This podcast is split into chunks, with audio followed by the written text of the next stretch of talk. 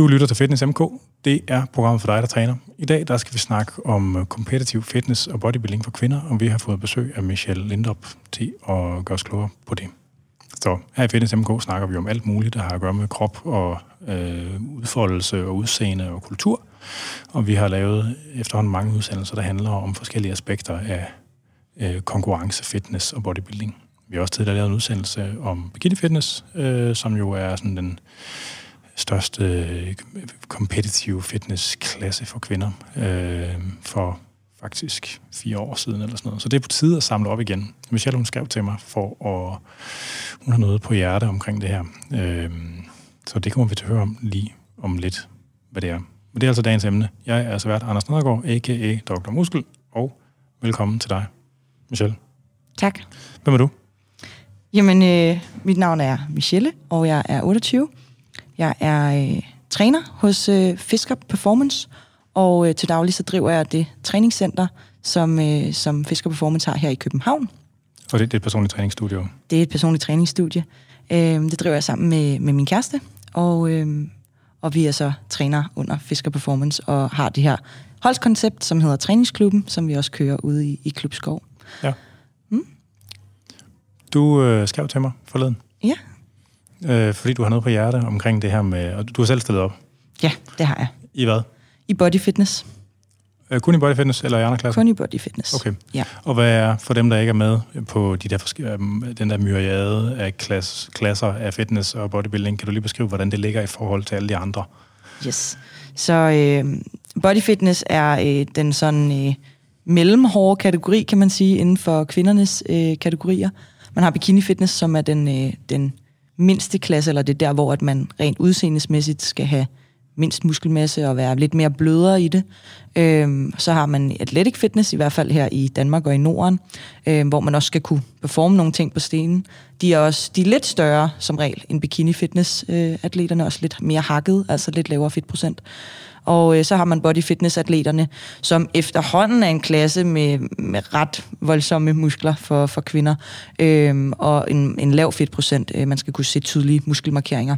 Ja. Øhm, Og, øh, og så har man så fysikklassen, som er, er den lidt mere voldsomme, vil jeg sige.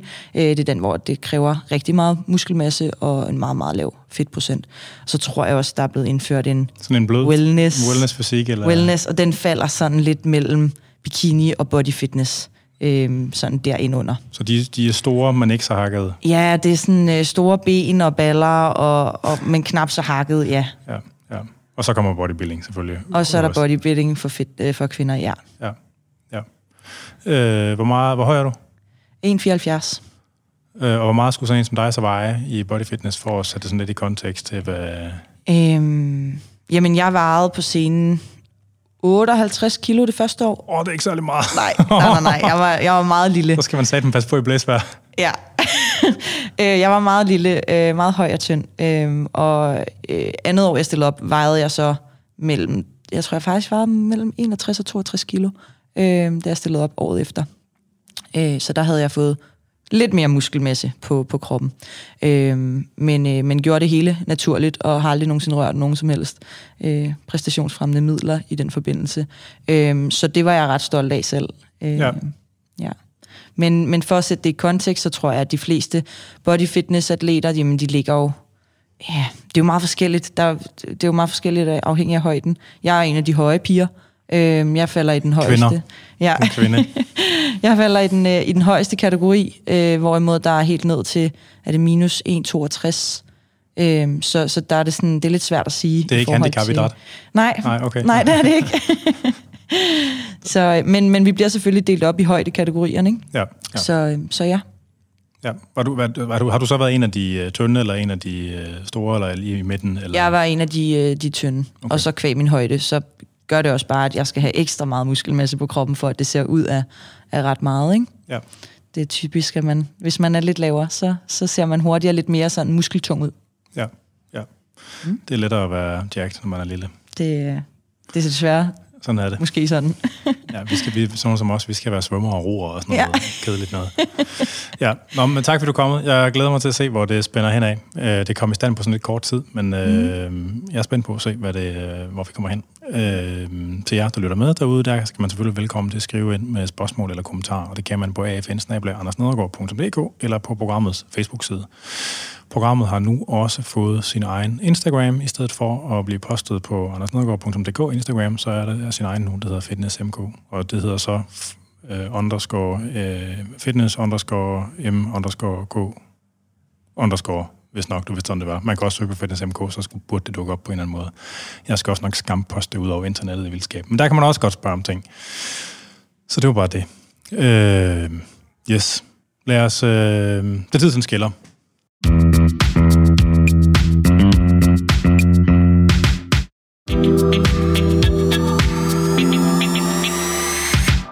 Og så skal vi i gang med dagens dagsorden. Øh, så før vi tændte for mikrofonen her, der spurgte jeg dig jo, altså jeg, du, jeg læste, der har læst en mail, du sendte, og øh, altså, jeg fornemmede sådan, ligesom, at du havde et eller andet på sinde om, mm. omkring det her. Mm.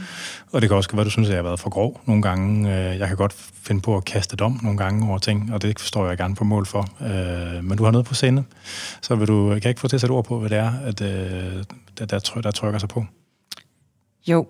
Øhm, jeg tror egentlig, at jeg helst vil starte med lige at præsentere også min øh, uddannelsesmæssige baggrund, oh ja. som ligger lidt til grund for, hvorfor jeg har den her interesse for, for fitness-konkurrencekulturen. Øh, øh, jeg er uddannet øh, både bachelor og idræt, øh, bachelor og kandidat i idræt øh, fra Københavns Universitet, og jeg har taget den humanistiske samfundsvidenskabelige overbygning øh, på bacheloren. Jeg blev færdig i to tusind atten, øh, hvor jeg havde skrevet et øh, speciale om... Øh, om kvinder, der stiller op til, til body fitness. Ja. Og, øhm, og det speciale øh, kom så af, at jeg selv havde stillet op. Hvad for nogle år var det, du stillede op? Jeg stillede op i to tusind femten og to tusind seksten. Okay. Så jeg har lige fået sådan nogle rigtig flotte billeder på øh, Facebook, øh, om at øh, nu er det fem år siden, at jeg stillede op og, øh, og stod på scenen og blev nummer fire. Ja. Øhm, må jeg spørge dig noget, for ja, du fortsætter? Hvorfor stoppede du? Det gjorde jeg, fordi at det kom til at fylde for meget i, i mit liv. At altså, på sådan, altså i, for, i, helt sådan plain logistisk i forhold til studie og familie og kæreste og sådan noget, eller fordi at det blev sådan småsygeligt? Begge dele. Okay. Øhm, det fyldte rigtig meget, øh, det her med træningen, altså selve træningen. Øhm, men det har det nu altid gjort for mig. Jeg har altid trænet rigtig meget. Så hvad er det? Er det to gange om dagen, eller øh, sådan noget? Eller? Nogle dage var det to gange om dagen, og det var også øh, gerne noget styrketræning, og så noget, en eller anden form for cardio-træning, øh, altså noget kredsløbstræning. Som det nu er. Ja, øh, og, øh, men det, der var, altså, det, der var, øh, det, der fyldte mest, det var sådan det her med, mit, min krop dikterede alt, hvad jeg gjorde. Altså sådan, hvordan jeg så ud, dikterede, hvordan jeg trænede, hvordan jeg spiste, øh, om jeg kunne tage ud og være sammen med venner og familie. Øh, mm. Det fyldte utrolig meget af min tankevirksomhed. Ja. Øh, altså, mit hoved var fyldt med...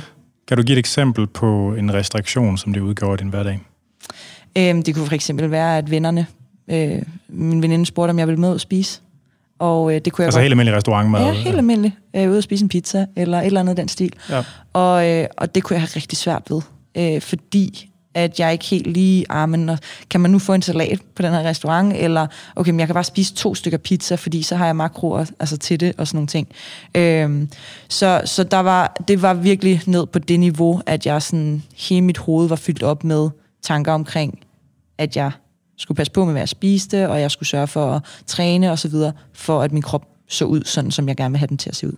Ja, men det er jo bare dedikation, er det ikke? Det, det er jo nogen, der vil sige, og det, ja, ja. Jeg, det fortalte jeg også mig selv ja. i lang tid. Ja. Øh, og så tror jeg, at jeg er nået til et punkt, hvor at jeg skrev rigtig meget omkring hele processen på min, øh, på min Instagram. Ja. Øhm, undervejs i både den første og den anden konkurrence. Og jeg blev mere og mere sådan bevidst omkring den her kropsfiksering, som jeg selv havde. Og hvordan den også fyldte hos andre. Så jeg skrev rigtig meget om det. Og da jeg til sidst endte med at stå på en stærmaster... og møde min veninde, øh, hvor at hun kommer op til mig. Jeg står på den her stærmaster, hun kommer op til mig, og så siger jeg, så bryder jeg bare sammen. Fuldstændig. Bryder sammen. Og hun er sådan, hvad sker der? Så var jeg sådan, jeg kan bare ikke, jeg kan ikke holde ud at være i mig selv. Jeg kan ikke holde ud at hele tiden skulle forholde mig til min krop på den måde.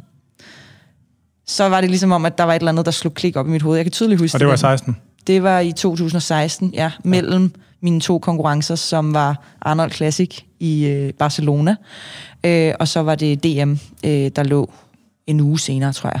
Så jeg var lige kommet hjem fra Barcelona og havde mødt en, øh, et meget andet billede af den her øh, fitnessverden, end jeg mødte herhjemme. Øh, at tage til Barcelona og stille op på en international scene i body fitness, det er det, det, det vildeste, jeg nogensinde har prøvet. Det her med at møde, øh, jeg sætter gåseøjne nu, altså kvinder, ja, som lignede mænd. Altså, de lignede alle som mænd, og de talte som mænd. Det blev jeg enormt forskrækket over, tror jeg. Og tale som mænd, der mener du dybe stemmer. Ja, ja, fuldstændig. Ja. Altså sådan, og, de, og de lignede mænd, alle sammen, i ansigtet. Det var så underligt. Og så stå op på den scene og føle sig som den eneste kvinde blandt mænd. Ja. Det var meget mærkeligt. Øhm, Men var du overrasket over det, egentlig? Det kom bag på mig. Men jeg tror, det var, fordi jeg var ret naiv, ja, okay, om, hvad der skulle til for at stille op i en international konkurrence. Ja. Jeg tænkte, at det gør man da bare. Jeg har også altid været meget naiv omkring folk, der har brugt steroider. Jeg har aldrig troet på, at det var en så stor ting, før jeg begyndte, ja, at møde folk, nej, der tog det, og hørte om folk, der fortalte om det. Så sådan, jeg har haft en meget naiv indstilling til, det skulle jeg bare ikke selv, og så skulle jeg bare klø på og gøre, hvad jeg selv kunne, for at opnå det allerbedste, jeg kunne. Så da jeg kom hjem fra den konkurrence, så var jeg ret overvældet, og jeg havde faktisk ikke lyst til at stille mig på scenen til D M. På grund af det? Efter. På grund af det. Okay. Fordi jeg simpelthen bare tænkte sådan, hvad laver jeg i den her sport? Hvad laver jeg her? Altså fordi der, du ikke kan følge med, fordi ligesom at det, det er loaded eller ja, odds? Eller, ja, okay. Fordi at, at man, man kæmper nok så lang tid for noget, for at se ud på en bestemt måde, og så ender med at stå med en flok mennesker, som man bare ikke kan... Altså, man kan ikke hamle op med det. Nej. Øh, og det tror jeg bare, det, det skræm, afskræmte mig fra det. Ja. Øh, det kan man jo godt forstå. Og det betød, at den oplevelse på, på scenen en uge senere var heller ikke god. Jeg havde det ikke. Så altså, du stillede op alligevel? Jeg stillede op alligevel. Okay. Ja, ja. Nu havde jeg jo... Det var målet, så det gjorde jeg. Øhm, Man fyldte med lede og selv havde... Ja. Jeg kan, mere vitterligt, jeg kan huske, at jeg stod på scenen og kiggede ud over publikum og tænkte, hvad fanden laver jeg her? Ja. Og havde det øh, ikke særlig fedt. Og det kan man også tydeligt se på billederne. Det kan jeg i hvert fald tydeligt se på billederne, øh, når jeg kigger på dem. Så det var, øh, det var en, en, øh, en speciel oplevelse. Da jeg var færdig det år, der var jeg stadig ikke færdig med miljøet, fordi jeg tænkte stadig, det kan stadig noget. Jeg synes stadig, det er sjovt. Men du var også for dybt nedsænket, ikke? Det var ikke noget, man bare sådan trækker stikket ud på endelig. Nej, nej. nej, nej fuldst- altså, sådan, det var jo hele mit liv. Ja. Det var alt, hvad jeg gik op i. Øhm, og, øh, og da jeg sådan, i den efterfølgende tid, der tænkte jeg, okay, men jeg skal bare spise noget mere, jeg skal bare træne noget mere, så kan jeg blive endnu større, og så kan jeg gøre det endnu bedre. Men jeg skal ikke til øh, nogle af de her øh, almindelige konkurrencer, nu skal jeg til noget naturligt forbund. Så jeg vil stille op i en naturlig konkurrence i stedet for. Øh, fordi tænkte jeg sådan, okay, men så kan jeg stadigvæk gøre alle de her ting, som jeg gør, men jeg kan gøre det imod nogle mennesker, som også gør de samme ting som mig, og ikke har det her ekstra lag af, af steroider oveni. Øh, og så mødte jeg... Øh, min kæreste, nuværende kæreste, øh, året efter. Kommende eksmand, eller... ja, det, det håber jeg ikke, det håber jeg ikke. Øh, og det, øh, det satte en masse tanker i gang. Og, øh, og jeg fandt mig selv øh, stille spørgsmålstegn ved hele min identitet. Øh, som man nogle gange gør, når man møder... Hvorfor nævner du det i flæng med ham? Altså, er det fordi, der var noget med det, eller var det bare... Fordi at det var, at jeg var i en, en proces, hvor jeg var meget dedikeret, ja, som du sagde før. At det sådan, jeg var meget... Det var dedication mode, og jeg skulle bare stille op. Og han havde så stillet op i Athletic Fitness, og gjorde det faktisk også, lige da jeg mødte ham. Der stillede han også selv op. Okay. Og der tænkte jeg, så er det det, jeg skal. Altså, så skal han hjælpe mig til at stille op. På det tidspunkt var vi ikke kærester endnu. Øhm, og så blev vi kærester øh, i løbet af det næste... coaching. Ja, sådan lidt, i løbet af det næste halve år. Øhm, og, øh, og det betød bare, at jeg fik bare stillet spørgsmålstegn ved hele det her... Øh, altså sådan hele... Alt, hvad jeg gjorde, blev sat i sådan, hvad kan man sige, parentes. Altså men han var stadigvæk i det, eller hvad? Æh, nej. Nå, han var på vej ud? Han var også, på vej ud af det. Okay, ja. Ja. Altså han stillede op det der sidste år, og var sådan, nu skal jeg fandme vinde det guld. Så vandt han ikke det guld, men tog en anden plads. Æh, og så tror jeg bare, han, det var bare, det var nok for ham. Ja. Og havde alligevel, altså vi havde alligevel de der snakke, ej, skulle vi alligevel gøre det? Altså sådan, så kan du tage den her klasse, og jeg kan tage... Men, men, men vi udviklede sig heldigvis sammen til, at det skulle vi ikke. Også fordi, at vi har et... Nu i dag øh, kører vi jo rigtig meget på et, øh, et motto, kan man næsten kalde det, der hedder øh, performance over looks. Det vil sige, at vi arbejder rigtig meget øh, med det her sådan mere præstationsorienteret øh, tilgang til træning og, og kost og så videre. Øh, og man kunne bruge kroppen til noget, i stedet for bare at se ud på en bestemt måde. Og ja. det var jo, altså det kommer i tråd af hele den her proces, som jeg også selv har været i, øh, og hvor at, øh, at det var det, der betød noget for mig. Det, der betød noget for mig, var ikke at stå på scenen. Det, der betød noget for mig, var at træne. Kontrollen, eller hvad? Altså det der med at execute en plan, og så se, hvordan den, bliver, den resulterer i, eller hvordan? Mm, nej, altså sådan, det var mere, altså det var mere træning. Altså jeg synes, det var fedt at træne, og okay. jeg kunne godt faktisk lide den her træningsform, til forskel for nogle andre forskellige træningsformer, jeg har dyrket. Så kunne jeg godt lide, at jeg rent faktisk havde formet den krop, som jeg godt kunne lide at være i. Ja, hvad, hvad, hvad var din oplevelse af, hvor meget kosten fyldte? Altså, hvis man skulle tænke på, hvor mange ressourcepoint man bruger per dag, hvor mange ressourcepointene, hvor stor mange procent bliver brugt på alt det der, man skal med kost, og hvor meget det der bliver brugt på træning? Mm. For jeg forestiller mig nemlig, at i virkeligheden man bruger mere krudt på alt det der kostknald, end man gør på træningen. Ja, det gør man også. Man bruger rigtig meget energi på eller, eller, eller det i hvert fald fylder mere i det, ens mentale regnskab. Det ikke? Fylder rigtig meget. For jeg kan også godt lide at træne, men jeg havde ja. det der kost. Altså, jeg, vil, jeg, vil, jeg, jeg vil aldrig kunne det der, fordi jeg synes, at jeg får fucking lange løg af at skulle ja. veje mad og ikke gider. Altså sådan, ja.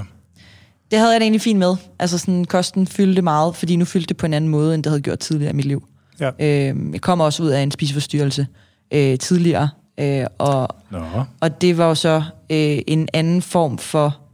Øh, altså det legitimerede ligesom min adfærd, at jeg kunne kontrollere min kost for at bygge nogle muskler og for at træne hårdt, som jeg gerne ville. Men, men det er jo også det, man rigtig ofte ser, ja. at folk de skifter den ene spiseforstyrrelse ud med den anden. Helt bestemt. Altså. Helt bestemt. Men det ledte også an til øh, den videre proces, efter jeg ligesom sådan fandt ud af, okay, det her, det, det fungerer ikke for mig, og efter jeg mødte min kæreste, så, så blev det også en... Det blev noget andet, altså sådan for mig. Jeg kunne godt se... Hvad er, altså, hvorfor er det, jeg skal tracke mine kalorier hver eneste dag? Det tror jeg, jeg gjorde i seks syv år. Hver eneste dag. Og det var ikke noget problem for mig. Nej. Det var bare, det var bare sådan, jeg gjorde. Fordi det også holdt min spiseforstyrrelse måske en lille smule skak. Så jeg havde ikke lært eller, det der. Eller, eller var din nye spiseforstyrrelse? Ja, eller, det kan eller vi hvad? godt kalde den. Det okay. kan vi godt kalde den. Men det betød i hvert fald, at, at jeg ligesom sådan, at jeg kunne være i det. Fordi der var den kontrol med det. Ja. Øhm. Altså fordi det er jo, nu ved jeg ikke, hvad det var, om det var anoreksi eller bulimi, eller sådan, det er ikke så vigtigt, men man, det er jo bare sådan ret typisk, at enten bulimi eller anoreksi bliver udskiftet med ortoreksi, mm. altså, eller en eller anden form for træningsafhængighed. Ja. Altså det er jo sådan klassisk. Jeg vil sige, at min var nok ortoreksi fra starten af. Nå, okay. Jeg ville gerne være verdens sundeste pige. Verdens sundeste, simpelthen? Verdens sundeste pige. Wow. Ja, og det forestillede jeg mig, at man gjorde, så, så skulle man jo gøre mere, mere, mere, mere, mere, mere, mere, mere. Og æbleskraller og blåbær og ja. øh, alt det der sådan ja. noget. Ja, okay. Ja. Øhm, så, så det har aldrig været anoreksi, det har Nej, aldrig okay. været bulimi. Øhm, jeg har aldrig kastet op. Nej. Øh, det, men det var, så kunne jeg jo ligesom sådan, så havde jeg et formål med at spise, og, ja. og også kunne træne for et vist formål. Ja. Ja. Hvordan har du det nu? Rigtig med godt. Det? Altså sådan...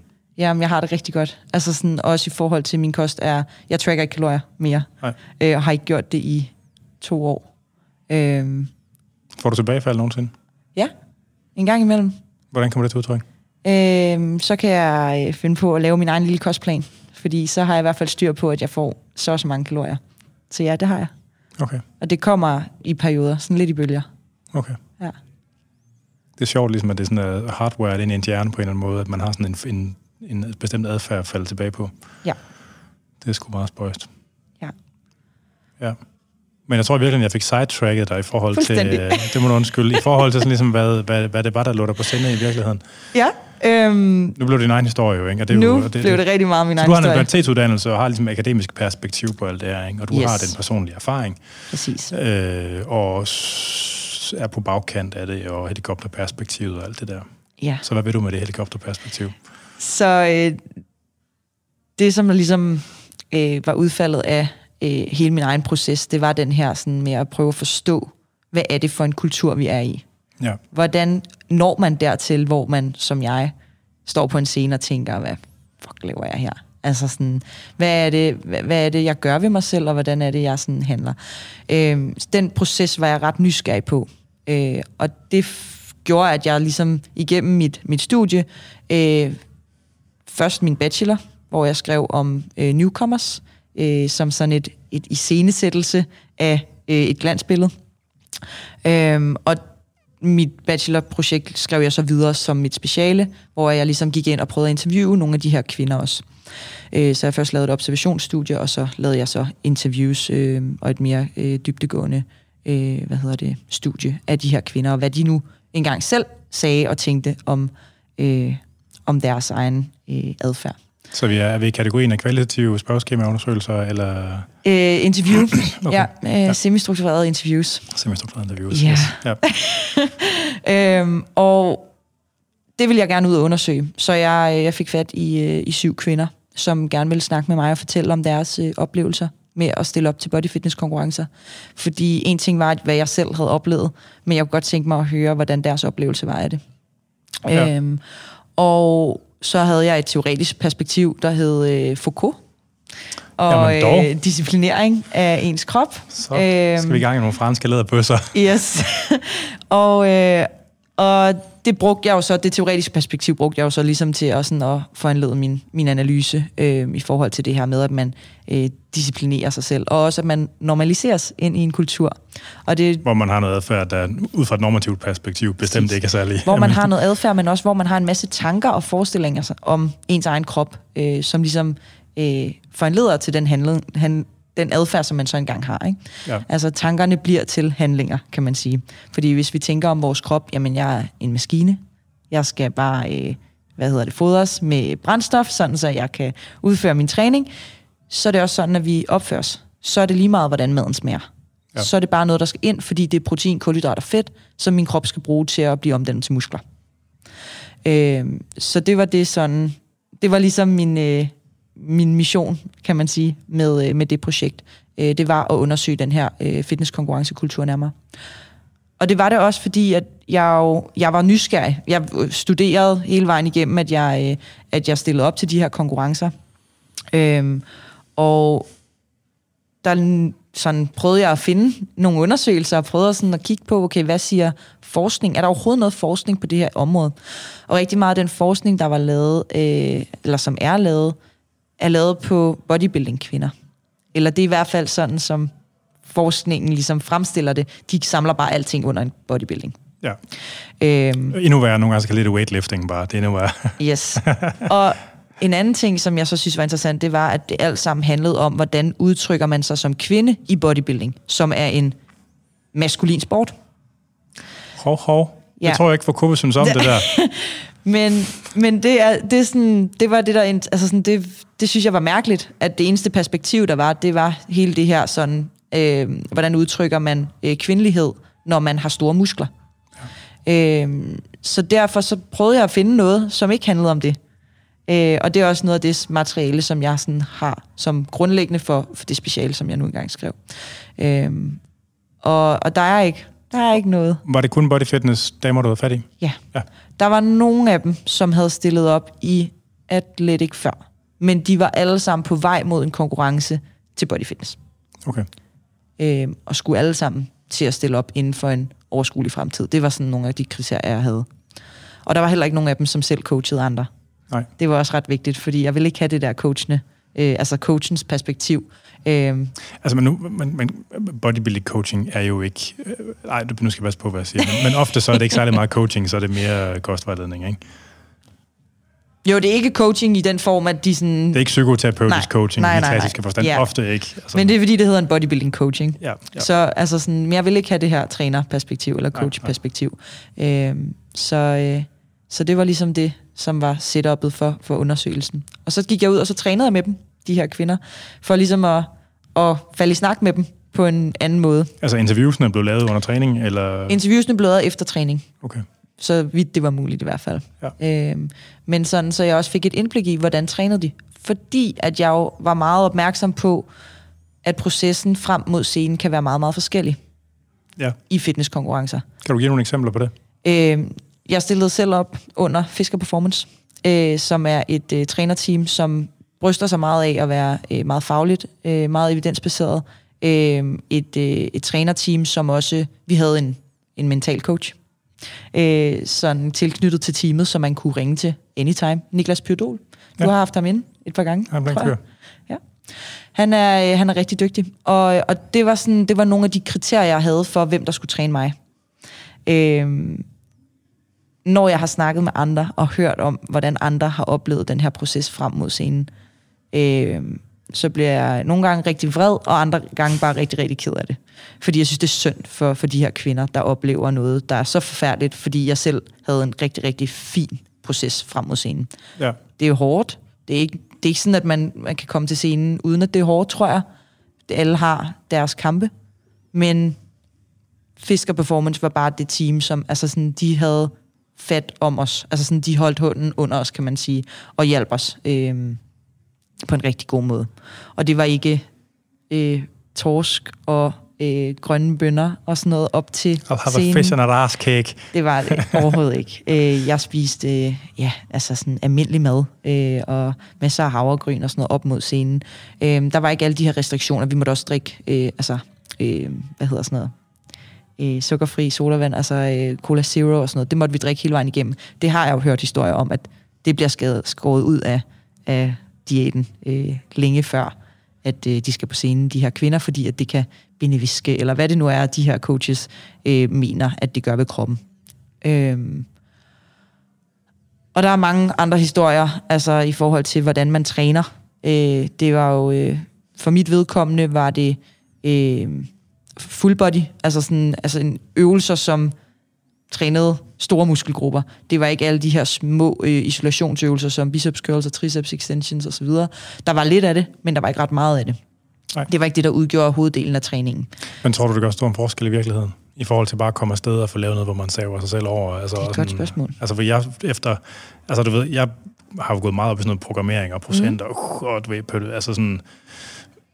Men sådan, hvad angår det der ligesom med det visuelle æstetiske, altså heller personligt mere og mere til, at det, altså så længe man kommer afsted og får trænet det hele, så, og ja. træner det hårdt, så er det måske ikke så... I hvert fald, hvad angår det æstetiske udtryk, ikke? Altså ja. styrke er noget andet. Og sådan det, tror jeg, det tror jeg på, men jeg kunne jo netop godt lide Fisker Performances tilgang, fordi at det fokuserede på, hvad min krop kunne. Ja.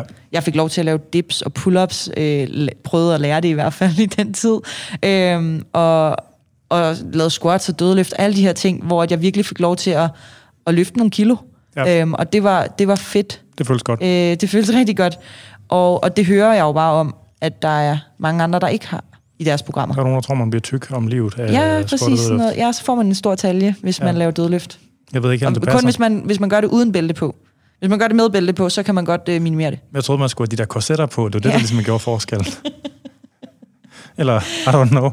Ja. Men det er ja. det, jeg mener med, at Fisker Performances tilgang faldt... Øh, i rigtig god jord hos mig. Så det, der ligesom er mellem linjerne her, det er, at der er mange af de der coaches, der abonnerer på nogle fortællinger, som er øh, ud fra et videnskabeligt perspektiv kontrafaktuelle. Ja. Altså, ja. Ja. Øh, mange af de coaches, som er i bodybuilding-kulturen, eller i bodybuildingsmiljøet, det er øh, selvlærte øh, coaches også, øh, som, som har nogle traditioner for, hvordan tingene skal gøres, og derfor gør de det. Øh, så...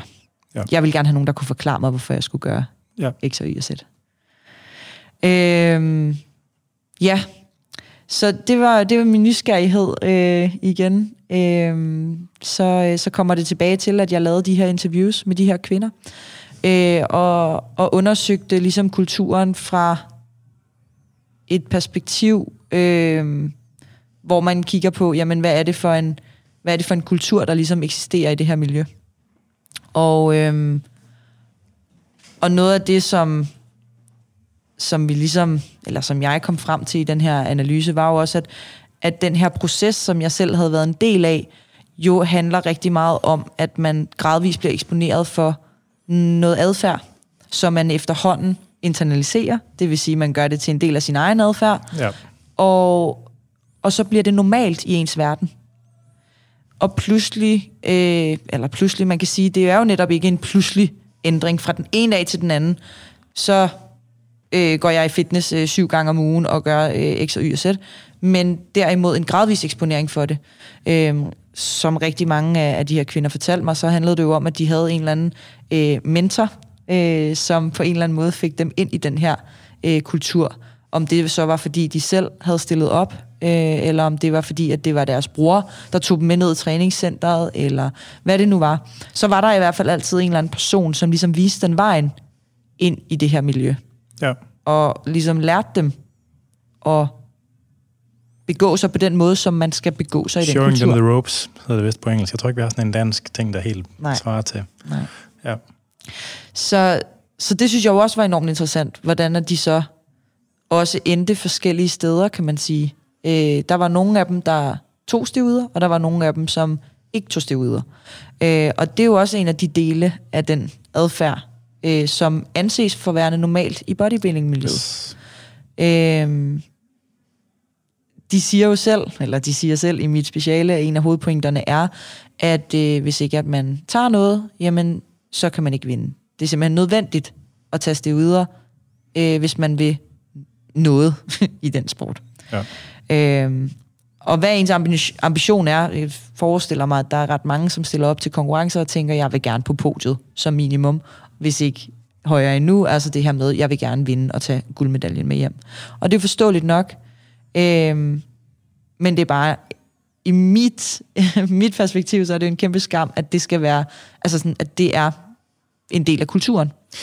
Øh, altså man, hvad kan man sige, på mange måder så er det jo en fuldstændig normaliseret del af fitness bodybuilding kulturen. Hvordan øh, altså både i kraft af de steder man træner og de venskabskredse der er omkring det. Altså hvordan undgik du at blive øh, habitueret til at normalisere brug af steroider? Det er et rigtig godt spørgsmål. Jeg blev også øh, eksponeret for det. Jeg havde en... Øh, den, den første, som rent faktisk introducerede mig for øh, det her med at stille op til... Han sagde så, at jeg skulle stille op til Bikini Fitness, og viste mig nogle billeder. Det var første gang, jeg nogensinde så øh, de her... Kroppe. Kroppe på scenen, ikke? Og tænkte, wow, det er ligesom, de ser ud i de her blade. Det er sådan, jeg også gerne vil se ud. Ja. Øh, forestil dig, øh, Michelle, øh, hvad var jeg? tyve, tyve år gammel, stå nede i et fitnesscenter og have haft issues med min egen krop, og gerne ville have en anden krop, og så pludselig blive eksponeret for nogle billeder af kvinder, der så ud, sådan som jeg gerne ville se ud. Det var da bare det, jeg skulle. Der var der ikke så meget at stille spørgsmålstegn ved. Og på det tidspunkt havde jeg en ekskæreste også, øh, som, øh, som understøttede det ret meget, og var en del inde i det her øh, bodybuilding-miljø også. Understøttede det? Altså... Ja, altså han... Han gik op i det, og endte også med at tage det videre, øh, mens at vi, var, at, at vi var sammen. Og hvor ham, der fra, hvor er du fra? Øh, fra Københavnsområdet. Altså, jeg er opvokset okay. i Skovlunde. Ja. Øh, men boede på det tidspunkt inde på, herinde på Nørrebro, lige rundt om hjørnet. Øh, to tusind to hundrede! Yes, og ham, der introducerede mig for det, tog også selv det videre. Og var ja. Også ham, der solgte det videre til min ekskæreste. Så jeg havde det meget, meget tæt på mig. Ja. Men... Jeg var også meget, øh, hvad kan man sige, sådan determineret omkring, at jeg skulle ikke tage det. Fordi jeg var bange for, hvad det kunne have af konsekvenser for mig i fremtiden. Så jeg var meget sådan bevidst om, at jeg ikke skulle tage det, fordi tænk nu, hvis jeg ikke kunne få børn en dag. Eller tænk, hvis jeg fik nogle veje men, som øh, ville gøre, at, øh, som ikke kunne gå væk igen. En dybere stemme. Men den forestilling, hvor... Mm, altså, og det, det er jo rigtigt nok, kan man sige. Det er jo det, altså forestillingen. Den, den forståelse, øh, den går de fleste jo ind i det med, kan man sige. Øh, hvorfor har den haft så stor vægt, at den kunne modstå den der, den der habituering, tror du? Har du været mere bange for det end gennemsnittet? Eller har du været udsat for nogle grove fortællinger? Eller har du set noget? Eller er det bare tilfælde? Det ved du ikke. Nej. Jeg tror, jeg fandt en, øh, jeg fandt også en, en styrke på en eller anden måde i ikke at gøre det. Altså noget stolthed-agtigt ja. Noget, ja. ja. Fordi at jeg ville gerne bevise, at det kunne jeg godt, uden at tage stivuder. Ja. Det tror jeg. At det var sådan, jeg ville gerne være unik på den front også, at det kunne jeg godt gøre. Altså sådan, de skulle ikke have lov til at bestemme, om jeg skulle tage stivuder eller ej. Jeg skulle nok selv sørge for, at jeg kunne klare mig i den sport, på trods af, at det var så udbredt en del af den. Ja. Øh... Jeg ved ikke, jeg tror måske også, jeg har haft nogle fordomme. Altså, jeg synes, det var sådan... Jeg synes bare, det sådan lidt støjt. Ud med det, kom ja, så. altså, sådan, det, det var... Jeg synes sgu ikke... Det, jeg synes bare ikke, det var i orden. Og jeg tror ikke engang, at jeg tænkte, at det var sådan uretfærdigt, eller noget af den stil. Mere bare... Jeg synes bare, det var sådan lidt sløjt. Ja, det er faktisk det bedste ord, jeg har for det. Det er bare sådan... Men er, er vi over... Når du nu kalder det sådan lidt sløjt, er vi, er vi så over i sådan noget... Øh... Altså sådan en, en, øh, en æstetisk fordømmelse, altså noget amagerkultur. Altså er det sådan noget? Fordi det, det, vil, det er lidt det, jeg føler, når du siger, øh, at det er sløjt. Ja, det, jeg ved det faktisk ikke. Altså, fordi der er jo, og det var egentlig vildt også spørge dig om, fordi altså, du ser jo sådan helt almindelig ud, og helt, altså, der er jo ikke noget Gasp eller Better Bodies, eller Plastic Nile, eller, altså, der er jo sådan en særlig æstetisk kultur knyttet til det der miljø, ikke, som, mm. øh, der er jo nogen, der synes er mega nice, og bare vælter sig ind i det, ikke, og tatoveringer, og, og forfarvet håret sort, og øh, alt det der, ikke? Ja.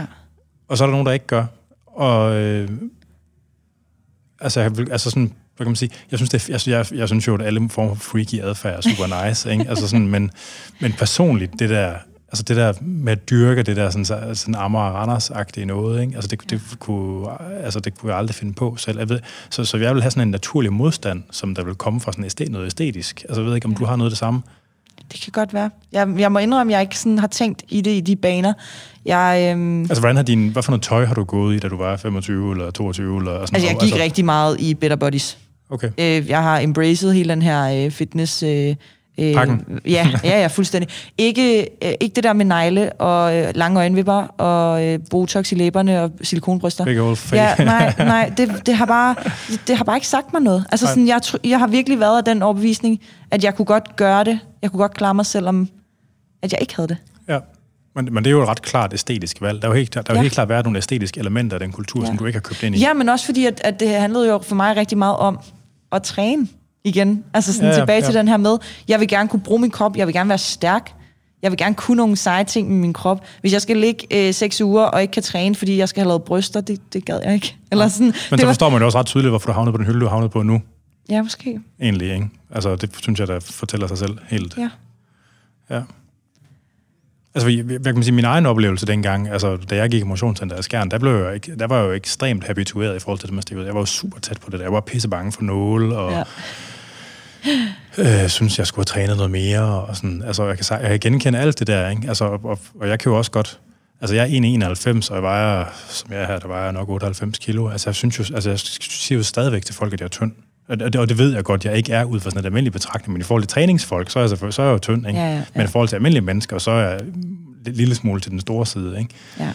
Og, og, og, og det er jo ikke fordi, altså jeg går har et ubehag over det, jeg, så længe man bare får parkeret, at der er en ramme, jeg er tynd i, og der er en ramme, hvor at jeg er en lille smule større normalt i, ikke? Og, og, og kender forskellen på dem, mm. så er det jo okay at have det sådan. Ja, ja, det er men, klart.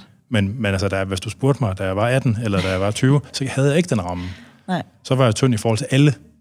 Og det er jo der, hvor det er usundt, ikke? Eller det var det for mig i hvert fald. Mm. Og det følger jo noget i mange år også. Ja. Nå, det var ikke gennem det, har jeg fortalt om mange gange før på den her foran mikrofonen, så det var heller ikke der, vi skulle hen. Det var bare for at spejle mig, spejle mig lidt i din, øh, ja. i din erfaring der. Ja. Ja. Jeg synes egentlig, det er et ret interessant spørgsmål, du stiller mig, i forhold til det der med, sådan, hvordan kan det være, at jeg bare var så viljestærk i forhold, eller sådan viljestærk, bare sådan, det fast besluttet omkring, det skulle jeg ikke. Jeg havde en modstand, en indre ja. modstand ja. mod det. Ja. Øhm, den er interessant, fordi det er noget, jeg ikke sådan, har tænkt nærmere over. Så... Jeg tror, det er noget æstetisk. Det er det måske. Men det, det, det, det hele er det der jo på en eller anden mærkelig måde. Altså, ja. Men det er jo igen, altså for dem, der sidder ude og lytter, ikke?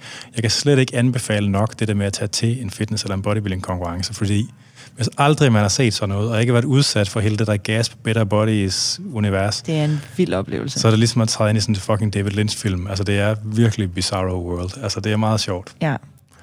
Øh... Hvilket jeg også... Jeg beskriver det faktisk i mit bachelorprojekt sådan... Hele det her, og det er også beskrevet før i litteraturen, hvordan det nærmest er et dyrskue. Ja. Altså det føles ja, det som dyrskue, om, ja. man træder ind til et dyrskue, hvor det er mennesker, der står der, ikke? Og man står bare og kigger på de her øh, kroppe. Der er lavet nogle, øh, der er lavet nogle undersøgelser, som, altså sådan, jeg synes, det var overraskende at finde mine egne ord i andres artikler. Altså sådan, ja. Selv efter jeg har skrevet projekterne, har jeg øh, i øh, litteraturen fundet elementer er præcis det samme, som jeg har skrevet. Altså sådan, hvordan det går igen på den der måde. Ja, ja. Øhm, og, og noget af det, sådan, det er det der med, at det er sådan, hvordan vi kigger på kroppen, når man er til sådan en konkurrence. Fordi første gang, man står til den konkurrence og kigger på det, så tænker man bare, hvad er op og hvad er ned her, ikke? Altså sådan, hvad, hvad, er det, hvad er det flotte, hvad er det, hvad er det mindre flotte? Hvem vinder den her konkurrence? Det har man ingen idé om. Man kan bare se, at der står nogle virkelig muskuløse mænd og kvinder på scenen, øhm, og der sidder en masse mennesker og kigger på dem, ikke? Og det virker bare, og i meget lidt tøj, for den sags skyld. Ja, ja. Men det er, ikke, det er ikke seksualiseret. Nej, det er ikke det er meget vigtigt. og, det er sådan, og, når man, og det er jo lige præcis også det, man burde jo tænke, det, det, er, noget, altså, det er jo noget seksuelt. Altså når man sidder og kigger på sådan en... op og ja, ja, på sådan en halv nøgen krop. Det, det ja. virker da sådan helt ulogisk, at det ikke skulle være noget seksuelt. Men jo mere man så også kommer ind i det, altså sådan, jeg kan da også huske, at jeg har siddet til de her shows og været sådan, ah, ham der, han har altså lige lidt for, for, for store ben i forhold til hans overkrop. Sådan, ej, det, han, ham ved siden af, han står bedre. Altså sådan, jeg, jeg internaliserede jo igen hele den her jargon, øh, altså sådan hele den her diskurs omkring. Øh, Men det er jo ikke anderledes end at se på isdans. Det er det ikke. Nej. Fordi man ser jo noget, nogle æstetiske træk, som man, ja. hvor man vurderer det efter en eller anden kvalitet, ikke? Og man internaliserer de der æstetiske rammer. Ja. Sådan er det jo. Og det samme med springgymnastik, og det ja. er det samme. Altså, ja. øhm, jeg, jeg synes, det var så mærkeligt, dengang Bikini Fitness kom ind, fordi at det jo, man er sådan helt... I, body, i den competitive bodybuilding og fitnesskultur, ikke? Der støder man jo hele tiden på den der kommentar, men det er jo ikke pænt, fra sådan nogle normies, der kommer ja, ud fra ja. den almindelige verden, ja. ikke? Ja. Og så siger man, at det var folk, der er også fucking ligeglade. De har deres egen ting, ligesom, og de, der, de har deres egne æstetiske rammer, de prøver at udfylde, og sådan lidt ja. pisse ligeglade med, hvad du, fede Dorit fra Herning, hvad du synes om det. Ja, ja. Altså, øh, fuck, jeg tabte tråden. Hvor var det, jeg skulle hen? Ej, pinligt. Øh, nå jo, det der med, det er helt eksplicit, at, man er, at det ikke for, at det skal være pænt, eller attraktivt, eller sexet, ikke? Mm. Og så kom det der bikini-fitness ind jo, hvor man har, hvor, hvor, hvor der er meget udtalte elementer af det, ja. Altså, som er helt tydeligt seksualiseret. Man skal stå og stridt med røven, som altså, ja, ja. ikke folk. Altså, det synes jeg var så mærkeligt, for, hvor, hvor man i kulturen har gjort så meget ud af, at det ikke måtte være sexet. Ja. Og så lukker man noget ind, som helt evident altså, er lavet til at være sex. Og det var meget svært for mig at, ja. at forstå. Altså, sådan, og, og, og det er jo også, altså, mandlig bodybuilding, det er jo ret homofobisk. Fordi man ved godt, at der er en masse bøsser, der tilfældigvis rigtig godt kan lide rigtig muskuløse mænd, ikke? Og det skaber den der modreaktion, ikke? Hvor man sådan, ej, puha, det er ikke sørme ikke, fordi vi er lækre. Altså sådan, det er meget, det er fandme mærkeligt, det der, ikke? Ja, men det er jo også, det er jo også en helt, altså sådan, det er jo en helt, hvad kan man sige, side for sig selv i forhold til den her bodybuilding-verden, og det er jo, altså sådan, kommercialisering af den.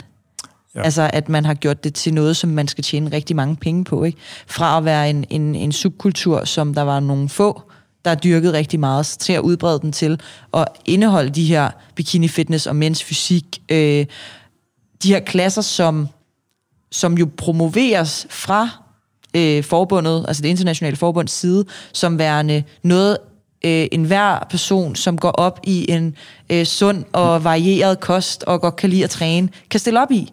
Ja. Det virker, altså sådan, jeg kan huske, jeg læste første gang i, i deres regelsæt i forbindelse med mit speciale. Og så kigger man på dem. Jeg tænkte bare sådan, what? Det hænger overhovedet ikke sammen med det, man ser i virkeligheden. Øhm, og det er, jo, det er jo et spørgsmål om, at de selvfølgelig har nogle økonomiske interesser i at få nogle flere mennesker ind i det, sådan så forbundet kan tjene nogle flere penge. En del af forklaringen er jo så også, at bodybuilding det er skredet mod at blive mere og mere og mere, mere ekstremt til de der kødklodser, som yes. er meget svært at identificere sig med. Lige præcis. Så man har skubbet de der mellemklasser ind, ikke? Men nu ja. ser man jo det der med, at de kravler også opad og bliver vildere og vildere og vildere. Så spørgsmålet ja. er, hvornår man skubber de næste ja. ind. Noget af det, jeg synes, der var rigtig spændende, det var at kigge på, øh, på de her kvinder, som øh, jeg brugte øh, Pumping Iron, de her film, ja. øh, som er lavet tilbage i uh, starten af firserne. Øh, treogfirs, Ej, tror jeg, er den ene fra. Det der. Ja. nej, nej, nej, det er krise, det der. Øh, men, men i hvert fald, at, at jo, det må have været, det var treogfirs, fordi det var der, hvor den første kvindelige øh, bodybuilder-konkurrence var øh, med til den her øh, på Caesars Palace i, i Las Vegas, Olympian. Olympia. Ja. Og, øh, og, og der stiller de her kvinder jo op, og man ser jo kvinderne i filmen. Øh, og jeg kan anbefale, at man går ind på YouTube og lige øh, finder Pumping Iron. Den ligger øh, på YouTube? Den ligger på YouTube, okay. Hele filmen. Og, og man kan se den derinde. Og det er sådan, de her kvinder, de ligner jo, altså de ligner jo i højere grad dem, der stiller op til Athletic Fitness i dag, men i Danmark. Det ligner almindelige atletiske kvinder. Helt ja, altså, ja, fuldstændig. Øh, eller hvis man går, til, øh, går ned i en CrossFit-boks, så vil man kunne se den her type kvinder, der de, træner. De er måske endda mindre jacked end dem, end ja, de bedste ja, faktisk. danske crossfitter. Ja, ja, altså hvis man bare kigger i en helt almindelig crossfit-boks, hvor der er nogle veltrænede kvinder, så vil de være nogenlunde på størrelse med de her ja. bodybuildere fra treogfirs. Ja. Og det jeg så gjorde, det var, at jeg så sammenlignede dem, ikke? Og sagde, den her kvinde stillede op i treogfirs i bodybuilding. Og så kiggede jeg på hende, der vandt i to tusind og fjorten, der hed Kyle Iris, eller Iris, Iris Kyle. Kyle ja. Yes. Øh, Og hun ville så have vundet en mande-bodybuilding-konkurrence i minus halvfems. Det er jo fuldstændig crazy. Ja. Altså sådan, at sammenligne de her to billeder af de her to kvinder, det er jo, det er jo slet ikke sammenligneligt nærmest. Øhm, og det er det samme, der skete i bodyfitness-kategorien, øh, at man er gået fra Altså sådan, der sammenlignede jeg jo så dem, der stiller op i bodybuilding, med bodyfitness-atleterne, hvor bodyfitness-atleterne i dag er meget mere muskuløse, end dem, der stiller op i bodybuilding før. Ja. Og det viser jo bare den her udvikling, der har været i muskulariteten hos de her kvinder. Øhm. Men det er jo konsekvenser af den måde, man dømmer bodybuilding på. Altså, jeg har haft Sten Broford inde, som har snakket om det ja. nogle gange, det der. Altså, det er simpelthen det fænomen, at fordi man ranker folk i forhold til hinanden, så vil det gøre, at kroppen lige så stille driver. Det er alle freaksene, der bliver selekteret, ja. og så er det det, man sammenligner. Så det, det, det er jo et grundlæggende problem, fordi ja. man kan ikke have en objektiv vurdering, så man har den ja. der ranking, det der ranking-system. Nej. Så det kommer til at ske, og det bliver ved med at ske. Ja. Så nogle gange, så laver man de der tilbageslag, altså på en eller anden måde, hvor man prøver at sætte en linje, og så prøver på at ændre på nogle dommerstandarder, ikke? Men det er jo fandme svært. Ja. Men øh, det skulle undre mig, om der kommer nye klasser, der bliver skudt ind igen. Altså, Nej. altså de udvikler sig jo hele tiden. Så kommer der et eller andet ind, så var der noget. Øh, de her fitnessklasser har også man, været man, Mankini? Ja, men den er der jo næsten. ja. øhm, og det er... Det, det tror jeg hele tiden, der kommer til at være. Altså, de kommer til at skifte de der klasser lidt ud her og der. Øhm, men... Men det, der jo også er interessant, det er jo, vi snakkede lidt om det lige før, omkring det her med, sådan, hvordan kan det være, at man, man står der og tænker, at, at det er nice. Altså, og, og ikke at, altså sådan, kunne gå ud med sine venner og sådan nogle ting. Hvor at, at det er meningsfuldt i det. Altså, der ligger, folk skaber jo en mening omkring det, de står i. Ja. Øh, og det synes jeg også er et ret vigtigt perspektiv, fordi jeg har også haft mange, der har spurgt mig om, sådan, med dit speciale så bare sådan en kritik af fitnesskonkurrencekulturen. Altså, fordi du ikke kan lide dem, så kan du bare lade være med at begå dig med dem. Men det er jo ikke, altså sådan, det er virkelig ikke det, det handler om for mig. For mig handler det bare mere om at forstå, hvordan man kan ende der, eller hvordan man kan indgå i en kultur, der er så anderledes fra det normative, kan man sige. Og hvordan man kan bygge en krop på den måde, som er så forskellig fra, hvad der i en almindelig, øh, altså almindelige mennesker tænker som værende flot og muskuløst pænt. Ja. Altså, der er jo et element af, at graden af askese, man kan udsætte sig selv for, det er sådan et, for, altså, det er sådan et socialt hierarki. Mm. Jo mere asketisk man kan være, jo mere munkeagtigt man kan leve, jo sejere er det i det der miljø. Mm. Ikke? Og det skaber, det, det, skaber, det fordrer på en eller anden måde, at, at man socialt svinges ind i nogle rammer, fordi det er meget svært at overholde det der liv, hvis ikke ens venner, det er nogen, der, hvis ikke ens kæreste er sådan en, hvis ikke man stort set bor i det der fitnesscenter. Ikke? Ja. Sådan så, at der er, ligesom, der er et overlap mellem Der, der, der er etableret nogle sociale hierarkier, der har det med at suge folk ind i miljøet. Ja. Egentlig, ikke? Ja. Og, og ændre de fysiske rammer for deres liv, sådan så de udskifter deres venskabskreds og sådan noget, ikke? Altså sådan, yes. så man ligesom... Og, og så er det, altså, vi, da vi snakkede for tændte mikrofonen, altså, det, det, det virker sekterisk, og det er ikke ment negativt, men det er jo bare, at rigtig mange af dem, der lever det der liv, de har jo en bekendtskabskreds, der er meget lukket omkring andre folk, der laver det samme. Altså, ja. øh, der er jo ganske få, eller det, jeg tror, det er ganske få, det ved jeg faktisk ikke. Men det, det har du måske bedre indsigt i, som godt kan have sådan et nogenlunde balanceret liv udenfor. Altså, der er nogle enkelte. Øh, men jeg aner ikke, om det er ti procent, eller tyve procent, eller tredive procent, eller altså hvad det er. Nej, det tror jeg slet ikke. Tror, altså, jeg har, jeg har mødt nogle enkelte, okay. hvor jeg har tænkt sådan, okay, de lever virkelig almindeligt. Hvordan gør de det? Ja, ja. øhm, fordi at, at sådan, jamen, træning er træningen, og, og så går man ned i træningscenteret, og man spiser den mad, man skal derhjemme og sådan noget, men man lader det ikke fylde. Der også, jeg har også mødt, jeg havde en af dem, der deltog, også havde, hun havde to børn. Øh, ja, og... var, det, var det kende, jeg har, hvad fanden hun hedder, øh, lidt, lidt ældre? Ja. Sådan noget i, i, oppe i trediverne. Hvad fanden hun ja, hedder? Er det kende, jeg har haft podcast engang? Nej, det tror jeg ikke. Ikke hende. Du har en, haft... en, der vundet, hun har vundet Athletic Fitness. Fuck, det er ikke, hun hedder. Nå, fuck det, lige meget. Ja, sorry. Men i hvert fald, hun havde to børn, og altså sådan meget... meget almindeligt liv, når man kiggede på hende udefra. Men så, altså sådan, kunne man også så se, hvordan det så, altså sådan, så fortalte hun mig også om hendes rutiner, og hvordan hun stod op klokken halv fem om morgenen for at tage op i træningscenteret, for at nå sin træning før, og gik øh, tur i, i frokostpausen, fordi at, så har hun lige fået spist noget slik, eller et eller andet, så var hun nødt til at gå de kalorier væk-agtigt i frokostpausen. Sådan. Men i hvert fald sådan, der er, jo, der er jo også nogle praksiser, hvor man tænker sådan, det virker en lille smule skørt. Ja. Men det er jo meningsfuldt igen for hende. Ja. Og, og jeg kan også huske min, mit interview med hende, hvor det var meget sådan... Hun pointerede rigtig meget, at jamen, det var jo... Altså, hun levede ikke for bodybuilding. Altså sådan, det var ikke... Hele bodybuilding var ikke hendes liv, det var en del af hendes liv. Ja. Øhm, men alligevel, så var der nogle ting, hvor jeg bare sad og tænkte sådan... Shit, mand. Så det er sådan... Det, hvad for nogle ting var det? Jamen, det var for eksempel det her med den her, øh, altså sådan kunne finde på at spise en pose blandt selv slik, og så bare skulle gå i flere timer for at forbrænde de der kalorier, ikke? Altså sådan, det er jo sådan noget, hvor jeg tænker sådan, det... Det er lidt svært med familielivet. Det relaterer jeg i hvert fald til, hvad jeg synes er sygeligt i, i min egen, med mine egne erfaringer med det, ikke? Øhm, If it fits your macros. Ja, ja, fuldstændig, fuldstændig. Øh, og, og jeg har jo også været der selv. Altså, sådan, det er jo også det, der gør, at jeg sidder jo ikke og dømmer hende for Nej. det. Fordi jeg godt ved, hvor meningsfuldt det er, når man selv sidder i det. Og når man så sidder bagefter, så kan man godt sidde og kigge tilbage på det, og så tænke, what the... Altså, hvad, hvad, hvad laver de? Agtigt. Men, men man skal bare huske på, at dem, der står i det, også i dag, at de faktisk finder mening i det. Ja. Og spørgsmålet er så sådan, er det så fordi... Ja, det kan der være mange grunde til, at man finder mening i, ikke? Men, men jeg synes bare, det er, det er meget... Øh, det er meget relevant at sætte fokus på os, at det giver mening for de her mennesker at være i. Fordi man kan godt sidde og dømme dem udefra, men man ved jo ikke, hvorfor at det er, det giver mening for dem. Og det synes jeg bare er en vigtig point at have med. Ja. Ja. Fordi selvom jeg retroperspektivt godt kan sidde og tænke, det, det er mærkeligt, stop nu, ikke? Lad nu være. Kan du ikke bare træne almindeligt, eller sådan... Men, men det kan de ikke, fordi det er, det er miljøet, og det er sådan, de ser på verden på det tidspunkt.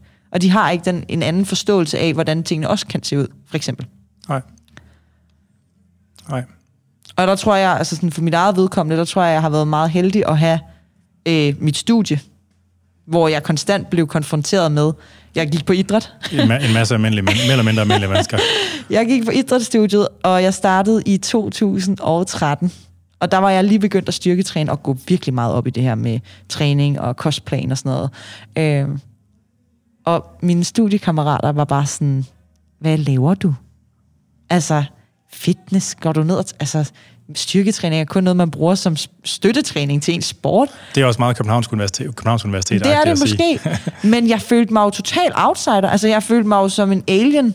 Og det var sådan, det gav bare virkelig meget mening i min verden. Men de kunne ikke forstå det, og stillede rigtig mange spørgsmålstegn ved det. Ja. Og jeg tror, at det også har været med til ligesom at drive min egen nysgerrighed på mine egne øh, erfaringer, men også den, altså sådan hele kulturen generelt, ikke? Ja, altså min... Jeg har, haft, jeg har jo snakket rigtig meget med sådan nogle bodybuildere i forbindelse med krudt, og det her med at stoppe, altså hvor det har handlet meget om krudten i forhold mm. til motionsbodybuilding, mm. som jo også er noget, man er habitueret til at synes er normalt lige pludselig, selvom det jo øh, altså, øh, i et mere sådan helikopterperspektiv ikke er det. Og det ser man jo også, at det, som der skal til for, at, at jeg har snakket mange, der gerne vil stoppe, som har haft svært ved at stoppe, og det, der skal til for rigtig mange af dem, det er jo det der nye kæreste, ny arbejdsplads, yeah. ny social kreds, yes. så man kan få habitueret nogle, man kan få, ligesom, få sluset nogle nye værdier ind ad bagdøren på en eller anden måde. Ikke? Ja, lige præcis. Så det er jo det, du har oplevet, vel? Ja, ja, altså. Fuldstændig. Ja. Og man kan sige, det øh, sjove er jo også, at jeg er jo fuldt bevidst om, at, øh, at mit speciale jo næsten er en selvbiografi. Fordi at der, er jo ikke, der er jo rigtig mange af de ting, som jeg har skrevet om i mit speciale, som jeg også selv har gjort, og som jeg også selv har tænkt. Man aner lidt projektion, eller? Ja, jamen, jamen fuldstændig. Og, og det er jo ikke, fordi det er jo meget opmærksom på. Det er jo også derfor, jeg altid fortæller min forhistorie og mine egne erfaringer med at stå på scenen. Fordi det er en del af at kunne lave den analyse, som jeg har lavet. Ikke? Ja. Øhm, og, og det er også noget, der kan være med til at åbne den analyse op, og også give ord for nogle ting, som måske ikke altid bliver nævnt i forbindelse med hele fitness-konkurrencekulturen. Ja. Når nu... Øh Jeg fornemmer, at du ligesom har fået en lille smule flak. Altså som om, du, sådan har, du har kastet dom, ligesom jeg godt selv kan komme til, over, over det der med fitnesskulturen. Øh, nu vil jeg lige køre en skiller om lidt, men så vil jeg gerne, øh, så vil jeg gerne høre, sådan, øh, hvis du skal sådan komme med sådan et elevator, elevator pitch på din dom over det, sådan, hvis jeg må det, her lige om lidt. Ja. Er det okay? Jo.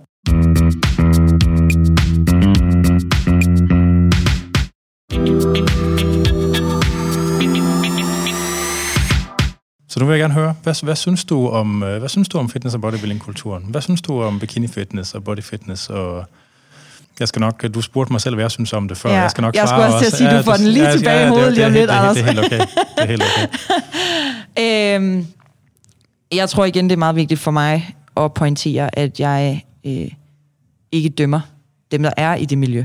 Fordi jeg godt ved, hvordan det er at være der. Og jeg ved også godt, hvad det er for nogle ting, som man kan... bøvle med, hvis man kan sige det sådan, øh, og som den kultur kan hjælpe en med at bøvle med. Øh, og her tænker jeg mere specifikt på øh, for eksempel spiseforstyrrelser øh, eller træningsafhængigheder. Øh, øh, hvad hedder sådan noget? Øh, dysmorfia, altså øh, ja. forvrænget kropsbillede. så jeg dømmer ikke dem, der er i kulturen. Men, men jeg kom bare til et punkt i mit eget liv, hvor jeg var nødt til at have noget andet indhold. Og hvor min krop ikke kunne være hele min verden. Fordi jeg godt vidste, at jeg havde noget op på øverste etage, som jeg kunne bruge til noget. Og som bodybuilding-verdenen ikke nødvendigvis hjælper mig med at komme til. Nej. Øhm, det har det så måske alligevel det meget, gjort. Det er, meget, det er meget politisk øh, korrekt formuleret, det der. Men jeg havde, brug for, jeg havde brug for noget andet indhold i mit liv, end min krop og min træning øh, og min kost. Og, øh, og jeg tror, at for mig igen, så har det ikke... Altså, det har hele tiden handlet om at have øh, nogle fede træninger. Det her med at stille op til fitnesskonkurrencer var et middel til at opnå en krop, som jeg gerne ville have. Øh, men som jeg også fandt ud af, at var for svær at holde. Ja. Øh, jeg kunne ikke se ud sådan, som jeg gjorde, da jeg stod på scenen. Og uanset hvor meget jeg prøvede, og jeg gjorde det også, jeg så næsten sådan ud i to år øh, i streg, uden at stige fedtprocent ret meget og sådan nogle ting. Jeg øh, holdt den meget, farver, meget... Farver og striber hele tiden, og ingen, ja. ingen menstruation. Og, øh... Meget tæt på. Ja, meget tæt på. Øh, jeg holdt mig meget, meget, meget, meget lavt i fedtprocent.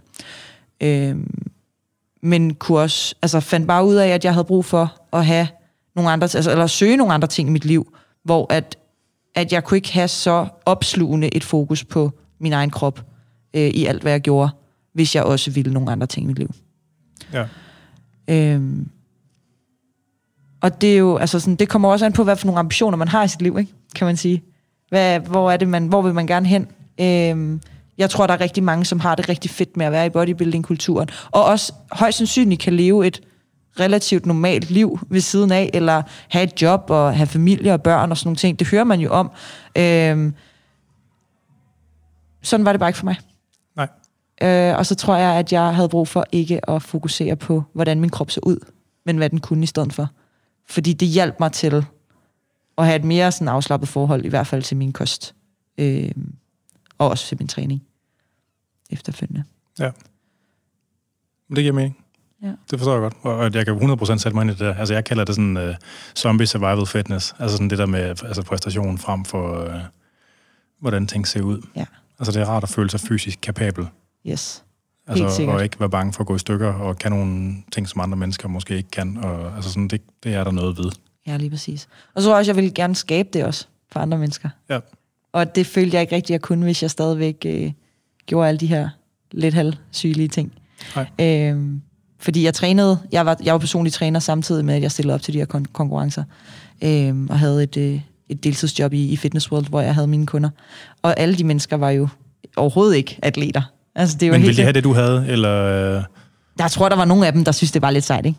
Ja. Og de, altså sådan, jeg tror da også, at der er nogle af dem, der har set mig og tænkt, hun må vide, hvad hun laver. Ja. Æ, fordi jeg så sådan ud. Jeg vil, jeg vil stadigvæk mene, at jeg ved, hvad jeg laver. Æ, men, øh, men det skulle ikke være på grund af min krop. Eller sådan.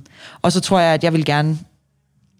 Ja, det at, at kunne hjælpe andre mennesker med faktisk at finde et alternativ til den verden. Hvis man, ikke, hvis man sidder og sådan, hvordan kan jeg opnå en stærk krop, som jeg bliver glad for?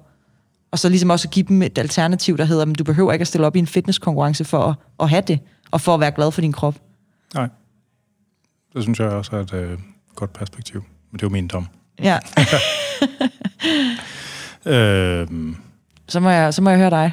Ja, ja, altså jeg synes, øh, fitness- og bodybuilding, bodybuilding-miljøet skaber nogle ekstremt uheldige øh, incentiver. Det incentiverer folk til at...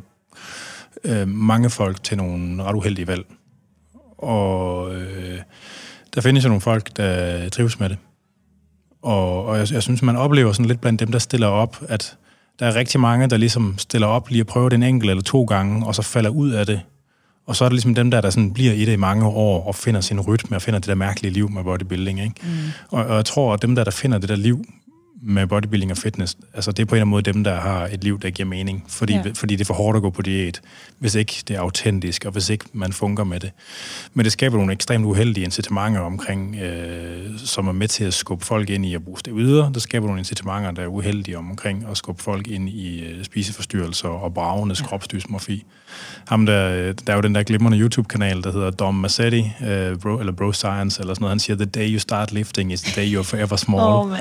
Og det er jo Øh, ja, det, det er meget sigende. Det, det, og det er jo, altså, han ironiserer jo over det, men det er jo hundrede procent sandt, ikke? Øhm, Og spørgsmålet er, hvor mange... Altså, fordi der er jo ikke noget i vejen med at vil være fucking jacked, eller vil være, have farver og striber og være monsterhakket, ikke? Men man skal bare ikke gøre det for at blive god nok.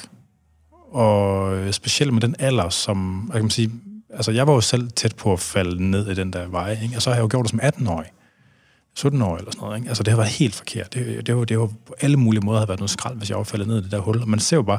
Altså, hvis, hvis en knægt på toogtyve år, ikke, ender med at krudt sig sønder sammen for at stille op i en... Altså, jeg, jeg har ikke noget mod krudt, så længe det er et oplyst valg, og folk de ved, at det har en pris i den anden ende. Altså, men det har en dreng på toogtyve år bare, ikke? Og nu kalder ham dreng, for det er man stadigvæk, når man er toogtyve og nede det der, ikke? Mm. Og for rigtig mange af dem, så er det jo også, øh, så, så, det, så er det bare de forkerte ting, der motiverer det. Og for, for kvinderne er der måske nogle andre, altså der er det måske lidt mere sådan noget krop, en anden slags kropsdysmorfi. Ja, eller, øh, og spørgsmålet er, om de meningsfulde liv, der er i det, om det ligesom står mål med alle dem, hvor det ender med at koste noget på en rigtig grim måde. Og det har jeg svært ved, det kan jeg ikke helt overskue. Nej. Altså, men det er måske heller ikke, altså sådan, det er måske heller ikke meningen, at man skal sammenligne det på den måde. Nej, og, og man kan sige, hvis man kigger på andre former for sådan subkulturer, der har sådan deres helt eget sprog og ja. æstetiske, altså sådan punkmiljø ja. eller sådan. Der er jo også folk, der er blevet spyttet ud af det. Ja.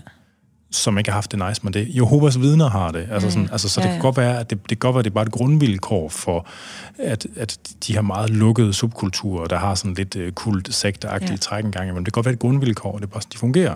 Mm. Øh, men der er fandme mange, der bliver suget ind i det på en... Øh, på en lidt uheldig måde, ikke? Ja. Og, og, og så har vores samfund i øvrigt sådan nogle, nogle værdier, og det er på grund af sociale medier, hvor man idealiserer meget af det, yes. som den kultur frembringer, ikke? Ja, ja, præcis. Altså, den, altså, The Rock, han er fucking juiced to the gills, ikke? Jeg vil sgu gerne ligne The Rock, han ligner en fucking badass, men han er bare, han er fandme krudtet så langt op over begge ører, ikke? Og sådan ja. er det bare. Og øh, det ved, det er der mange, der ikke ved. Altså, ja. man skal fandme ikke gå og tro, at han er, at han er naturlig. Altså, fordi det her, der bare no fucking chance in hell for, ikke? Ja. Øhm, og det er jo nogle eksempler på et af de der, altså sådan, det, det vil man gerne have det der, altså, fordi det er da ja. nice, men ja. det har bare en pris. Altså, sådan, altså, det var meget sjovt igen, altså, den der vægtløfterklub, hvor jeg nogle gange træner af K to, og der er jo nogle af dem, der er jo sådan de der, altså, de der gamle røvhuller, ikke, som, jo, som jo har været i styrketræning fra før der var krudt. Ja. Og når de gik på stranden, så var de de store banditter, ikke? Og, og, og, altså sådan, fordi at det var almindelige unge mænd, der trænede jernhård styrketræning og spiste sovs og kartofler med medisterpølse, ikke? Altså sådan, og nu ligner de, nu, nu vil ingen vel ikke mærke til det, fordi at nu Nej. er Gud og hver mand kæmpe store, ikke? Ja. Øh, det er sådan, det er. Ja. Altså, og, og jeg tror bare, at de der... Altså, jeg synes, det, jeg, jeg er jo dybt fascineret af de der vilde kulturer og folk, der har deres egne sådan helt fucked up værdier omkring det. Ja. Øh, og det spurgte ikke tysk... Det det suger nogle folk ind og spytter dem ud på en rigtig uheldig måde. Ja. Altså, og det, det kan jeg ikke lide. Men, men det er da super fedt for dem, som det fungerer rigtig godt for. Ja. Og jeg synes, jeg tror måske også, og det, og det er måske igen et grundvilkår for sådan nogle subkulturer, at man ofte ikke har særlig rummelig over for dem, som man suger ind og spytter ud igen. Ja, ja, ja. Altså, det, det er sådan dem, der ikke kunne hacke det, sådan dem, der ikke helt kunne klare det nej, på en eller anden måde. Nej. Der er måske ikke så stor rummelighed. Nej. Men man kan sige, det er jo også, altså en del af det, der jo også er interessant, det er jo, hvordan at styrketræning bliver mere og mere en del af vores bevægelseskultur i Danmark. Ja, og det er vi glade for. Det er vi glade for. Og det er vi rigtig glade for. Men det, spørgsmålet er, om det også bare har nogle konsekvenser øh, i forhold til det her med, at øh, den fitnesskultur, vi har, man kan sige, den udspringer jo på en eller anden måde af den måde, som bodybuilderne har styrketrænet på. Der er mange af de elementer, der florerer ned, eller sådan siver ned i Øh, motionisterne, som træner i styrketræningscenter. Men det er også skade. Ja, og, og, det er jo, og det er jo lidt det, som du, altså sådan, du også benævner med det her med, hvordan det, sådan, det påvirker mennesker til at tage nogle valg, som de måske ikke er hundrede procent øh, informeret omkring. Øh, og, og det er jo lidt interessant, hvordan det så influerer på styrketræning som, som bevægelseskultur, og også, der er rigtig mange personlige trænere nu. Der er rigtig mange øh, personlige træner øh, teams i Danmark, øh, som, som hjælper folk med at blive bedre til at bevæge sig, og få et sundere liv igennem en, øh, en bedre kost, og så videre. Og der kan jeg i hvert fald godt have min frygt for, at der er mange, som måske ikke rigtig hjælper, men måske kun gør ondt værre. Fordi at de sætter mennesker til at gøre nogle ting, som ikke fører dem de vegne, som de gerne vil, og skaber... Men er det ikke blevet bedre? Jeg synes, det er blevet meget bedre. Altså, det er blevet meget min, altså nu, nu er der hele det der online coach noget, som ligesom yes. er lidt sin egen ting. Altså, yes. er, er det det, du taler om? Øh, ja, blandt andet. Altså det har jo, det har jo været, men, men det udvikler sig jo hele tiden. Og ja. man kan sige, øh, man kan sige mange ting om online coach-platformen, øh, men, men, øh, men selvfølgelig har, har styrketræningskulturen i Danmark udviklet sig rigtig meget, fitnessbranchen i Danmark har udviklet sig rigtig meget til det bedre. Altså, ja. sådan, det, sådan ser jeg det virkelig, det er til det bedre. Øh, men det synes jeg også er spændende at undersøge. Ja. Og sådan at finde ud af, okay, men hvordan påvirker det rent faktisk mennesker at indgå i den her kultur? Fordi i hvert fald i mit eget virke i Fisker Performance, der møder vi rigtig mange mennesker, som kommer og på en eller anden måde har haft berøring med bodybuilding-kulturen. Ja. Om det så igennem en tidligere personlig træning, eller online coach, eller de har trænet i et træningscenter, hvor der var nogle mennesker, osv. osv. Og, og det, der jo tit sker, det er bare, at de får en idé om, de skal træne sådan her, og de skal spise sådan her. Hvis de ikke kan finde ud af det, så er det, fordi de ikke er viljestærke nok til det. Ja. Og ikke har, øh, altså ikke er dedikeret nok. Men det var skesen, det er det der hierarki om at skese. Ja, lige præcis, lige præcis. Øhm, og hvor at, at noget af det, som, jeg, som vi i hvert fald gør meget ud af, det er jo det her med at tilbyde et, et alternativ til det, ikke? Altså hvor at, at sådan, hvad kan styrketræning også, og hvordan kan man rent faktisk leve på en sundere måde, øhm, uden at det kommer til at handle om at følge en plan slavisk, og at du skal opbygge viljestyrke til det, øh, men rent faktisk handler om at finde ud af, okay, hvordan fungerer dit liv med træning som en del af det. Ja. Øhm, og grunden til, at sådan, at, altså sådan, det, det er i hvert fald der, hvor jeg er nået til, det er at finde ud af, okay, sådan, jamen, hvor, hvor er fitnesskulturen i Danmark på, vejen hen, på vej hen? Øhm, det er sådan det område, jeg i hvert fald interesserer mig for nu, hvor det ikke så meget er fitnesskonkurrencekulturen, men gået over til den mere brede del i det, ikke? Ja, ja. Altså, ja, ja. Jeg har, jamen, jeg har jo ramblet om det enormt mange gange, men jeg har jo sådan en oplevelse af, at det er ved at komme full circle på en eller anden måde. Ja. Altså den styrketræningskultur, der var i halvtredserne og tresserne, hvor ligesom det der med, at funktion og udseende, det var knyttet sammen, at det på en eller anden måde på vej tilbage med CrossFit og hele den her funktionelle yes. træningsbevægelse. Ja, ja, helt sikkert. Altså, øhm, altså igen, jeg kan sige, jeg følger selvfølgelig også mange af dem, der har den der bevægelsespraksis, som jeg abonnerer på. Men jeg synes, det virker som, det er blevet meget, meget bedre. Altså, at folk, de begynder at tale om at øve sig på ting, i stedet for ja. at træne, og man, ja. altså, der er også nogen, der går fuld hippie, ikke? Og så er det helt Lido Portal, og... Ja. Men spørgsmålet er, om det så er de mennesker, som rent faktisk har været der, hvor det har været helt ekstremt, ikke? Jo. Fordi jeg ser også... Altså, jeg møder jo rigtig mange mennesker, jeg har både nogle af de, dem, der er ansat under, øh, under Fisker Performance, men også øh, rigtig mange, øh, som jeg bare møder på min vej, som har prøvet det her med at stille op. Ja. De er jo rigtig meget på vej, eller i hvert fald har allerede bevæget sig over til, eller på vej over til at bevæge sig til noget mere funktionelt. Altså ja. sådan det her med CrossFit, eller... Og jeg kender mange, hvad hedder det, fitnessatleter, som dyrker CrossFit i dag. Det gør jeg også selv, så igen, jeg har selv været der. Sådan, men, men det der sådan med at drifte fra det æstetiske over mod det her mere performative... Øh, performative? Ja. Ej, der er nok en rigtig humanist. ja. Ja. Ja. Jamen det, ja, det giver god mening. Øh, og jeg synes, det er jo spøjs, ligesom at, altså, at nu ser man jo også personlige trænere, der kun arbejder med sådan noget gymnastik, calisthenics, ja. noget som værktøj. Ja, ja, præcis. Altså, som kun arbejder med at undervise folk i at stå på hænder og lave ringgymnastik og sådan noget. Ja. Det, altså, det er jo... Man skal ikke særlig mange år tilbage før, og det var fuldstændig utænkeligt at se det sådan som øh, træningsmodalitet. Ja, lige præcis. Øh, ja. Der sker noget. Hvad tror, hvad tror du selv? Altså sådan, hvor... Øh... Jamen altså, jeg vil jo gerne skrive en P H D om det. Nå, det der... Så altså sådan, det er jo, det er jo der, jeg sådan er på vej hen af. Det, det kunne jeg rigtig godt tænke mig at, at dykke nærmere ned i, og find, rigtig faktisk sådan undersøge det fra et sociologisk perspektiv. Jeg ved, du har haft Kasper Lund Kirkegaard inden ja. øh, til en, en samtale tidligere. Flere. Øh, ja. Faktisk. Og, og fortælle omkring øh, fitnesskulturens, øh, hvad hedder det... Historie. Ja, historien fra, øh, hvad var det, hvad er det, den hedder? Fra? Massebevægelse, nej, fra et eller andet til massebevægelse, eller... Muskelmasse til massebevægelse. Ja, det er rigtigt. Yes. Ja. Øhm, og... Øh, Glimrende rapport, ligger på Idans hjemmeside til download. Yes, og den har jeg jo været enormt inspireret af, også i mit eget arbejde, og kunne egentlig godt tænke mig at bygge videre ovenpå den. Ja. Øh, fordi at det er trods alt øh, nogle år siden nu, at han har... At han lavede den, øh, og også et mere, et mere øh, hvad kan man sige, et mere øh, kvantitativt øh, blik, øh, hvor der han ligesom stiller op i forhold til her, hvor mange centre er der faktisk, og så videre, og så videre, øh, hvor at jeg hovedsageligt godt kunne tænke mig at finde ud af, okay, hvordan påvirker det individet og samfundet, at vi har den her træningskultur i dag. Hvis du øh, hvis jeg må komme med et, øh, et øh, lille forslag, eller ja, sådan en lille plug. Meget gerne. Øh, Altså man ser jo i praksis, at den kommercielle idræt, den er branchet ud og repræsenterer mange flere forskellige udtryk. Sådan, altså der er medical fitness for ja. seniorer, og der er hele det, der calisthenics, og der er crossfit, og der er bodybuilding-tingen jo. Ja. Øhm, hvor, altså sådan, det, det der ligesom er, hvordan kropsoplevelserne varierer på tværs. Altså, hvordan, at, altså man har nogle kropslige udtryk, der er ekstremt forskellige mellem dem. Altså mm. det her med at få kortlagt det, hvordan, og, og hvordan, hvad kan man sige, en persons... Øh, kropslighed prædikterer dem til, hvorhen i det der system, de søger hen. Ja, ja. Og hvordan det ændrer sig gennem livet. Ikke? Fordi der er jo nogle ting, der holder op med at være mulige. Ikke? Når man, det har jeg tænkt meget på, nogle af de der folk, der har været i bodybuilding og fitness i mange år. Mm. Altså på et eller andet tidspunkt, så det løb det jo kørt. Ja. På et eller andet tidspunkt, så er man for gammel. Ja, ja. Altså sådan, hvad, hvordan, hvad skifter man den kropslighed ud med? Ja. Altså kommer man bare til at leve i sorg over, at det er, er løbet fra en, eller kan man erstatte det med noget andet? Ikke? Ja, det er spørgsmålet. Altså, jeg har jo haft uh, Thomas Davidsen, som er f- en fucking nice guy. Altså, han er, så, han er fandme sjov. Øh, øh, Nia Thomas i ja. miljøet, ja, ikke? Øh, har lige fået skiftet sit knæ. Øh, jeg ved, det, det var nok gået i stykker for meget træning, ikke? Men altså, sådan, og du ved, han er, vel, han er vel omkring halvtreds eller sådan et eller andet, ikke? Så han er lidt oppe i halvtredserne, tror jeg, og øh, lever det der bodybuilding-liv, og den gjorde det tredive år. På et eller andet tidspunkt, så sådan noget, det er jo overstået. Ja.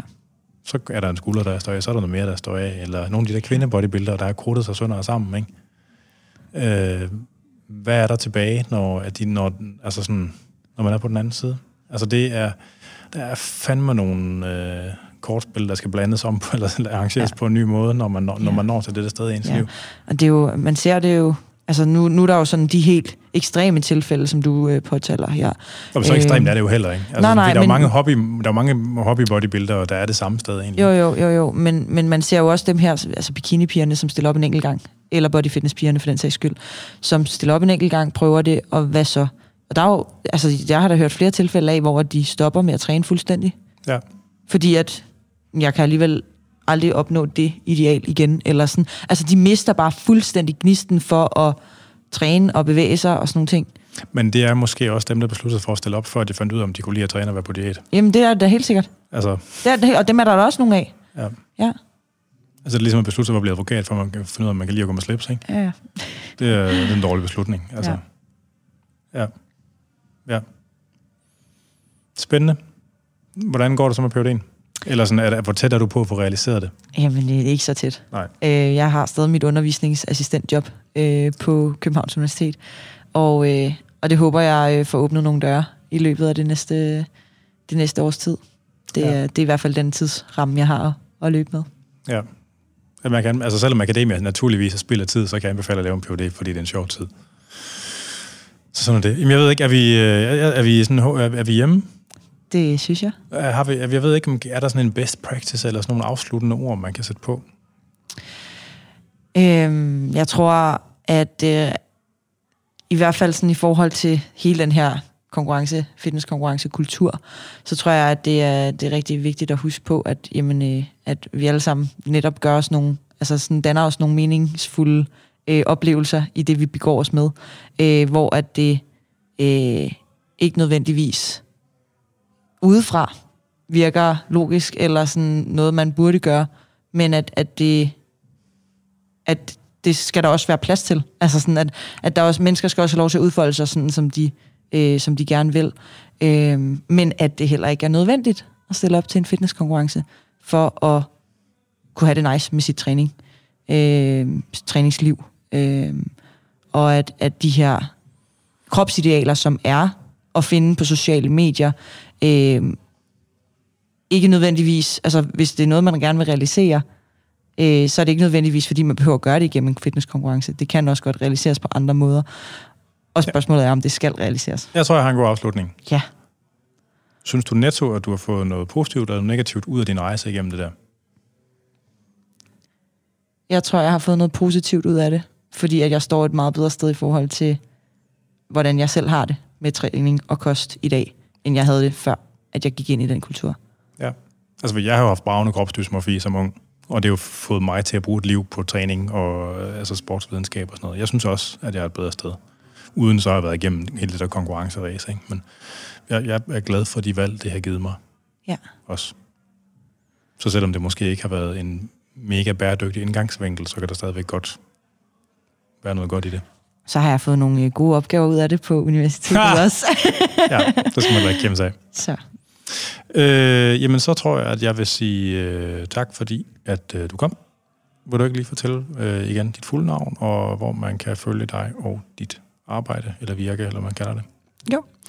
Jamen, øh, mit navn er Michelle Lindop, og øh, det er også sådan, man kan følge mig på Instagram, hvor jeg er meget aktiv med mit arbejde. Øh, det er Michelle Lindop ud i et. Øh, så jeg træner hos Fisker Performance, så man kan også læse mere om, om vores øh, træningskoncepter øh, på fisker bindestreg performance punktum d k. Og, øh, og så har jeg også en hjemmeside, som hedder w w w punktum michelle lindop punktum d k. Det er dejligt nemt. Det er fordelen ved at have sådan et ret specielt efternavn, ikke? Yes. Så slipper man for det der. Fuldstændig. Ja. Ja, vi andre, vi skal finde på sådan nogle åndssvage ting. Ja. Ja. Øh, tak fordi du kom. Det var spændende. Tak fordi jeg måtte.